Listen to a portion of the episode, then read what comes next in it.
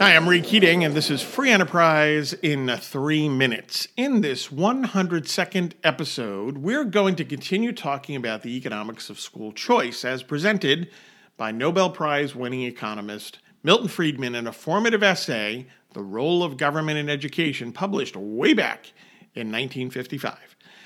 Now, we covered foundational points about there being a role for government to play in education in the last episode, but what did Friedman argue for and against in terms of what form government action should take?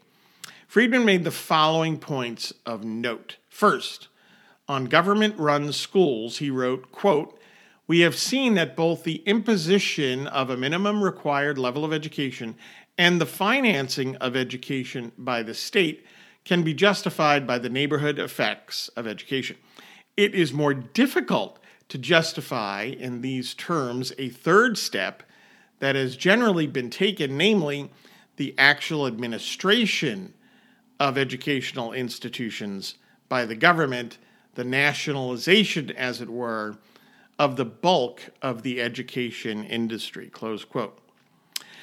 Second, Friedman explained a different path from government actually operating primary and secondary schools, and hence he offered the basic formulation for school choice.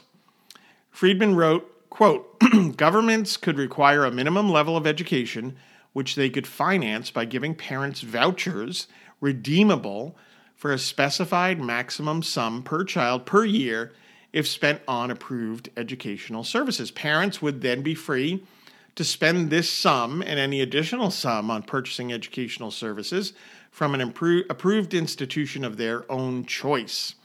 The educational services could be rendered by private enterprise operated for profit or by nonprofit institutions of various kinds.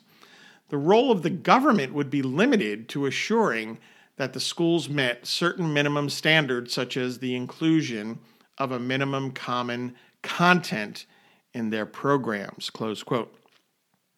And third, Friedman offered an illustration. Quote, an excellent example of a program of this sort is the United States Educational Program for veterans after World War II. Each veteran who qualified was given a maximum sum per year that could be spent at any institution of his choice, provided it met certain minimum standards. Close quote.